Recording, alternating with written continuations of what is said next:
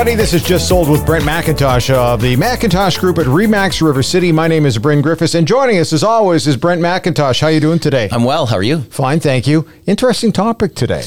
A little different, and, Yes. and hopefully something that uh, people, uh, you know, haven't really thought of, or hopefully will never have to think of. Uh, to be honest, because it, it might not be fun for for those people who need this service, but a very important service nonetheless. So, who we got on the big shoe? Joining us from uh, Goth and Company, uh, Desmond West Chow. Desmond, how are you?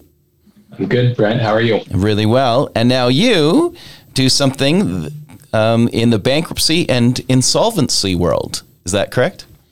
That is, yeah. I'm what's called a licensed insolvency trustee. And and so the, if somebody's calling and needing your services, things probably aren't great in their world at that particular time. In many cases, yeah. But uh, what we can offer, and then the great thing about what we do is that uh, we sort of provide that light at the end of the tunnel. When when there are not many other options, Yeah. um, we, we can still provide something that lets people get out from under the, the burden of debt. That sounds great. Well, before we talk about that, let's find out a little bit more about you. Desmond, tell us about yourself. Sure. So I was uh, born and raised in Edmonton, so uh, been here for a little while. Um, I'm married. My wife Haley. Uh, we've got three little kids, one, three, and five. So I'm pretty busy with them at home. Wow. Yeah. Uh, what do you do for fun? Uh, big things are uh, I'm a big skier. Uh, can only have do that so many months of the year. Probably too many months for most people. And so to try to stay in shape for the ski season, uh, I'm a cyclist, and I'm also a, a hopeless Oilers fan as well, being born and raised in Edmonton. Uh, awesome. Uh, well, let's talk about the bankruptcy and insolvency world. How does one end up there? How did you end up in that world? Sure. So um, I'm actually one of the many multi generational trustees. So my father is actually a trustee, and that's how I know about the business. Um, growing up, I had no idea what he did. Uh, couldn't explain it until probably my second or third day in the industry myself. Um, but I knew he was able to provide a, a comfortable living for us. I knew that he helped people, and so that's how I got into it. Um, another path that is quite often uh, a way that people get into it is they'll work for a big accounting firm um, accounting firms that do much more than just accounting. They'll have audits and um, you know tax type uh, departments. And quite often, when things might be a little bit slower or things um, uh, they, they might need a little bit more help on the insolvency side of things, quite often an accountant might get exposed to the insolvency department. So those are kind of the two main ways that people get involved. A lot of uh, multi generational multi generational trustees these days and then uh, a lot of accountants kind of making the shift a bit later in their career uh, in the big big insol- uh, accounting firms. Desmond, I have to ask you this. Some people are pretty calm when it comes to this sort of thing. Some people would be maybe a little a little more on edge. Uh, you have to have a really good uh, temperament, I'm guessing, to be able to deal with people who uh, are the high on, on the edge type people. Absolutely, Brandon. That, that's a good point. Um, there there was a, a period in my career very early when I got into the business where I dealt with a, a particular couple that, you know, when they came to me, um, they they were incredibly stressed out, and it, it really manifested itself physically. You know, you could tell they looked tired. They didn't look like the most healthy people. Um, I ended up having another meeting with them about a year into the process, and I barely recognized them. And because it was early in my career, you know, I, I knew exactly who they were, Yeah. and, and the stress that got lifted off their shoulders was huge. In in terms of the temperament, like you mentioned, um, absolutely. Like I like I said in the beginning, um, quite often when people come to us, they don't even know that there's a way out. Um, they they uh, you know have a feeling that they're going to be under this rock forever, and there's nothing they can do. And so, uh, absolutely, there's a lot of stress that we deal with, and uh, a really tough situation. So, yeah, keeping people calm, going through it logically is is a big part of our job, especially in the very beginning when the first couple of times we meet people. What a great story. What type of education or licensing do you need? Yeah, so prerequisites start with either uh, a relevant accounting degree or a undergraduate degree. And then from there, you're able to enter into the program called the CIRP qualification program. And CIRP is what our, our designation is. And that stands for Chartered Insolvency and Restructuring Professional. It's a two year program to get through this. There are three courses. uh, concluded with a final exam called the competency competency based national um, national insolvency exam. Yeah. Uh, it's about two years is, is kind of the bare minimum to get through this program and, and to be eligible to write this test. You have to have 2,400 hours of relevant work experience while you go through it.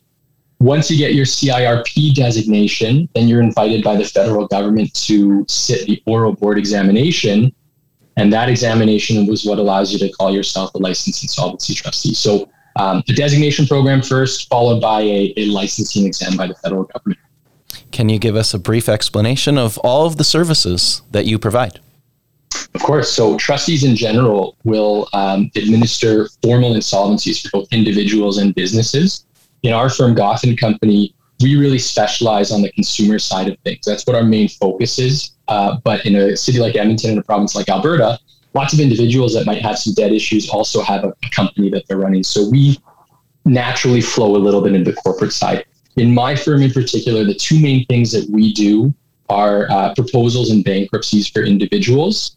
Um, and, and really, our role is to, um, as a federally regulated professional, to provide advice and services to individuals and businesses that are dealing with debt problems. The result of that tends to be the proposals and bankruptcies in most cases.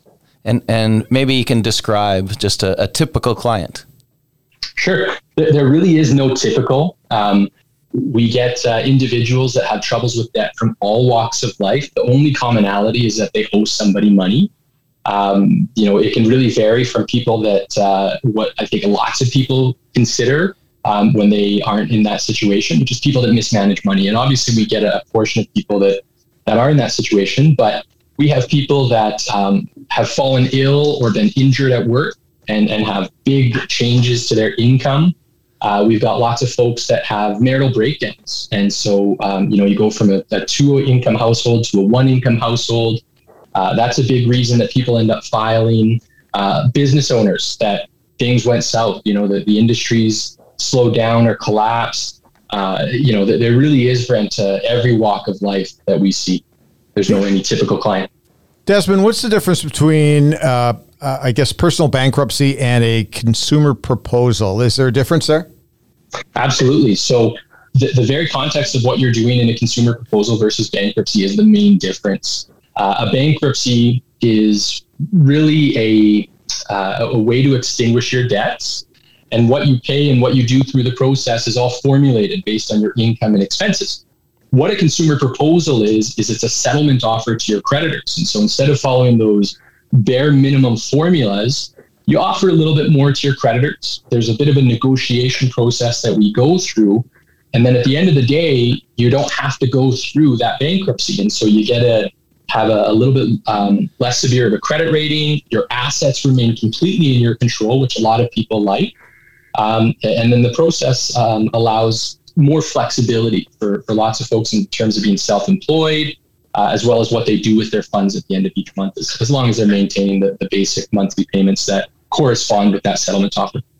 Where do those numbers come from? How do you decide how much you're going to offer? Uh, in a proposal, um, there's kind of two main aspects that we look at. The first one is that we always have to consider what creditors would get if someone were to go bankrupt. So we, we look at a formula. It's referred to as the superintendent's guideline uh, on surplus income. And so there's a, a formula the federal government puts out based on household income, uh, number of people in the household. So, how many people you have to support is a really important aspect. And then particular expenses are taken into account. Things like support payments, medical condition expenses, things that might be above and beyond, but really there's no discretion on. Um, and in fact, they're called non discretionary expenses. Uh, that formula dictates what's contributed to a bankruptcy as well as how we look at assets. There's exemptions that we look at. We look at if there's money owed on those assets. And that kind of gives us a baseline of this is the minimum creditors get if bankruptcy is the way to go. In a proposal, we're going to use that as the first um, aspect, making sure that we're offering creditors a bit more. If we're not offering them more, they're likely just going to opt to go with a bankruptcy. And then the second thing we've got to look at, Brent, when we make that proposal offer is the reasonableness of cash flow. Uh, a creditor at the end of the day is likely not getting paid in full for what they're owed. And so they want to see that they're getting a reasonable offer based on the individual's cash flow. So if you're spending uh, a whole whack of money on, on something considered, considered extravagant, creditors probably aren't going to take that proposal and they'll ask for, for more to be paid because they really don't want to be financing um, your expensive habits at the end of the day. That's Right. Um, is this something that somebody can do on their own? It isn't. Uh, the only way to go through a proposal or a bankruptcy is that it has to be administered by a trustee. So uh, there are many, well, there's about a thousand trustees, maybe about 1,200 across the country. Uh, we all work on the, the federal legislation of the Bankruptcy and Insolvency Act, but it is something that has to be administered by uh, a regulated individual or professional like myself.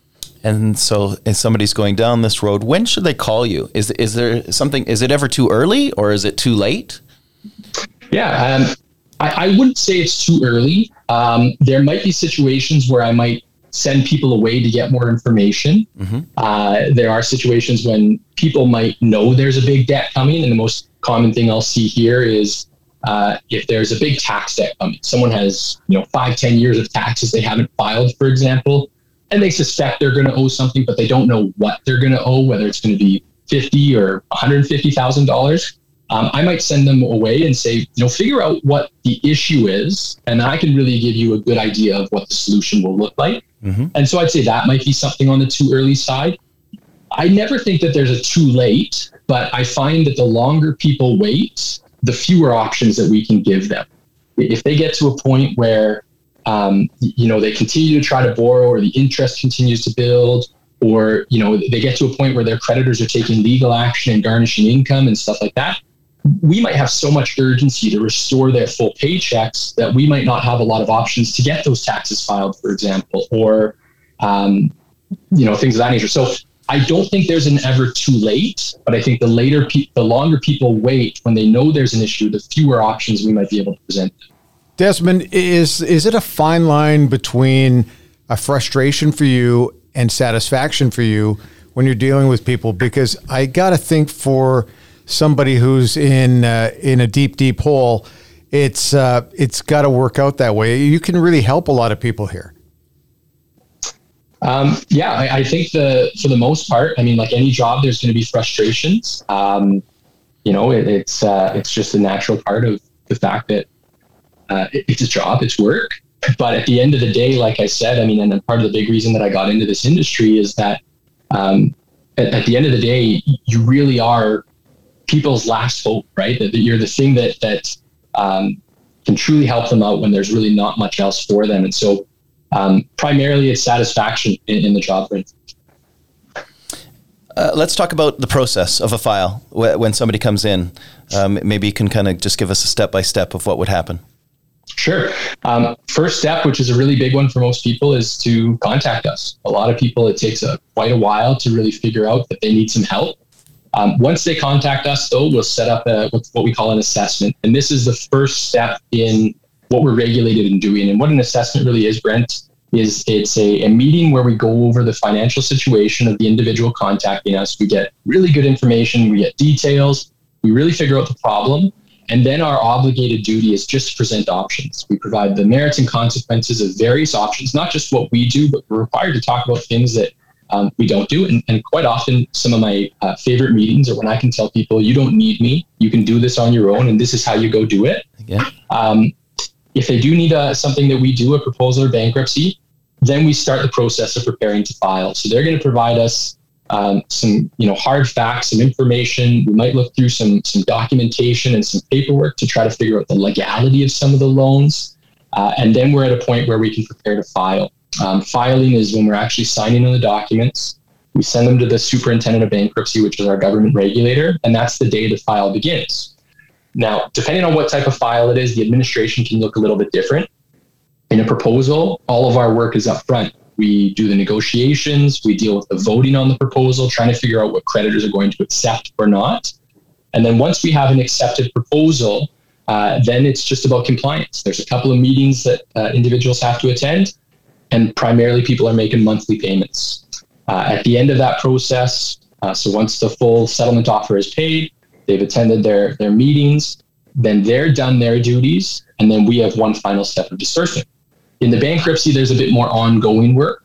Um, once the file is is sent into the superintendent of bankruptcy, and we have that formal filing date, there's some compliance stuff. So people have to send in statements on a monthly basis so that I can calculate their payment. They've got to make their monthly payments and they've also got to attend their meetings. We'll also deal with assets during that time. And then in bankruptcy, we get to the discharge process. And this can go a couple of different ways. Most people end up getting either an automatic discharge or a conditional discharge, which is um, you're done at that point in time, or you have a few more things to do. In some situations, uh, when, when people aren't able to complete everything that they do, then we might have to extend the file and, and we, we continue in the bankruptcy process until eventually they are done everything. And how long will this take? That sounds like a lot of stuff, by the way.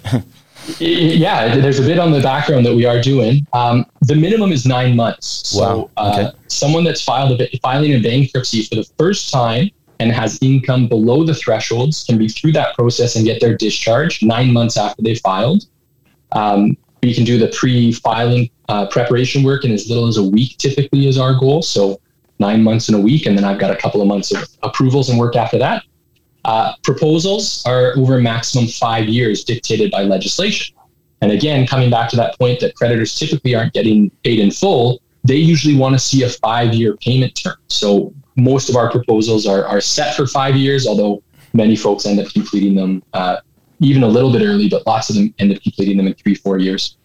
What if you bounce back? If you're in a situation like this, can you pay that off early, or is it best just to to run the course of five years?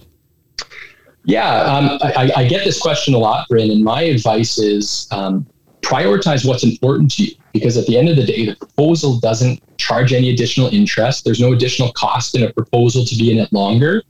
And so if it's more important to build up your emergency fund or put some money away for buying a house or an investment, then do that. Um, but if you want to get rid of your trustee and the proposal and put all the debt behind you and get rid of us first, well, then that's that's a perfectly reasonable option in my mind as well. Um, in a proposal, you can complete it early.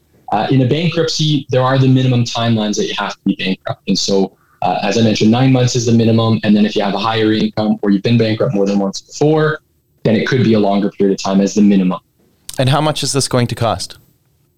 Uh, the minimum cost is typically $1,600 with my office. So that would be, again, a first time bankrupt with um, income below the guideline, which is about 2200 for a single individual, $2,200 net per month. Um, but it can kind of go up from there uh, to, to, really, um, technically, it could be an unlimited amount from there. And it's going to be based upon, again, um, household income, assets, and then there is going to be a bearing of how much debt there is. Uh, when we're offering a proposal, we've got to look at reasonable offers. And so the more that you owe in a proposal, mm-hmm. quite often the more you might end up paying. Okay. And is there a maximum for amount owing or even a minimum to start a file? There is a minimum under the, uh, the Bankruptcy and Insolvency Act. So the legislation we work under, uh, you're not uh, legally considered insolvent unless you owe $1,000. So it is a very low threshold. Okay. There is no maximum amount of debt that we can deal with. And, and uh, we've dealt with it all across the board. So if you um, claim bankruptcy, for example, can you ever buy a house again? Can you ever get a credit card again? Yeah, that's a very common question. Um, absolutely. Uh, in bankruptcy, you typically have to wait till you get discharged to be granted any new credit. And this isn't a, uh, a legal rule, but this is just policy by the banks. They typically don't want to give out any new debt to someone that is currently in bankruptcy. So you have to get that discharge first. Okay. Um, and, and the best way that I can describe it, especially with a bankruptcy, is that you're almost starting out as if you're 18 again as far as your credit goes. The one thing to remember though is that not a lot of 18 year olds are filing a bankruptcy. And so you have a lot of things behind you at that point, like typically an established career. You probably have a bunch of assets already. You're not looking to buy your first car or anything like that. So you're almost starting with a, a fresh slate, especially if it's a first bankruptcy or a first filing. Um, but you have to start small again, small credit cards, secured credit cards, and then you can start to build up beyond that. In a proposal, it tends to be much easier. You can usually start to get new credit very quickly after filing. Um, I, I, see people get uh, low limit or secured credit cards months after they're filing. Uh, and then car loans are quite often available during a proposal. Uh, mortgages, I'd say shortly after they're, they're done, but it's going to depend upon um, what else they've done to rebuild that credit, reestablish that history. Hey, one last one for me. We've gone through a really tough 18 to 24 months here with COVID. and that type of thing. The economy's been struggling. Is it? It would only make sense that this is a really busy time for you, but is it turning out that way? I would agree with you completely, Bryn, that the results have been much different. Mm. Uh, the past uh, 18 months or so, or however long it's been since about March, April of 2020, uh, I guess we're, we're at 18 months now, um, have been the lowest insolvency rates nationwide in some 20, 25 years or so. Uh, there's a lot of different theories about it. Um, I think that the main competing theories that a lot of people are coming up with are uh, there were a lot of widespread government support, um, lots of help given by the government. For a lot of people, it might not have been enough, but for others, it, it was more than they needed. And and, and uh, quite often, it, uh, I've even seen reports from uh, one from on Monday from Statistics Canada that said a lot of people actually ended up ahead of where they were from March 2020 financially. Um, the other side of it is that there was a lot of widespread creditor relief being given. I'm sure everybody remembers, although it seems like a distant memory now, um, that almost every bank would give you six months of mortgage payments deferred right. uh, back last spring. So um, that was a big aspect. And then a third aspect, which isn't talked about quite as much, but we saw on a very practical basis, was that for all but the most urgent matters, the courthouses were closed for a number of months which built up a lot of backlog. And what this means is that creditors weren't able to take any legal action for, for quite some time. So they couldn't get judgments on their debt, which in turn means that they weren't garnishing any wages and they weren't registering writs on anybody's home, which are often quite big factors that push people in to come see someone like us. So it is a little bit counterintuitive. Almost everybody is surprised when I tell them that. Yeah. Um, and trustees are a little bit perplexed as well until you kind of sit back and you start to look at things and say, okay, well, now this starts to make sense. But yeah, it has been um, the lowest insolvency numbers in, in uh, quite some time. Well, that's fascinating. We'll, we'll finish up with just maybe a couple tips that you can give our listeners sure. um, to avoid a personal bankruptcy. Yeah. Unfortunately, there's not, not going to be anything that I'm going to tell you here that's going to reinvent the wheel. Hmm. Um, the basic things are um, budgeting and cash flow as well as being prepared for the unexpected. So the most basic thing here is you got to make sure that you're spending less than you're earning. You got to make sure you're putting some money away. And although there are definitely going to be unexpected things coming in life, if you're prepared for them, you can usually stay out of out of trouble. Um, yeah, not, not much new that I have to say there. No, savvy. Well, read read the Wealthy Barber. Isn't that what? Uh, exactly. Yeah, he's got some great advice in that book. Yeah, excellent. Well, thank yeah. you so much for joining us. Uh, tell people how they can get a hold of you. Sure. So, you know, same basic ways as, as most businesses these days. Uh, phone number 780-435-5110. Uh, email is just simply Desmond, D-E-S-M-O-N-D at goth.ca. And then my firm's website, gothandcompany.com, uh, has all of that contact information, not just for me, but for the rest of my office as well. Desmond, thanks for your time. And Brent, how do people get a hold of you? Well, if somebody would like to buy a house or sell their current one, they can reach our team directly at 780 464 0075, or they can find us anywhere on the internet, macintoshgroup.ca. Guys, thanks for your time. Thanks for tuning in, everybody. I'm Brent Griffiths. He's Brent McIntosh, and we'll see you next time.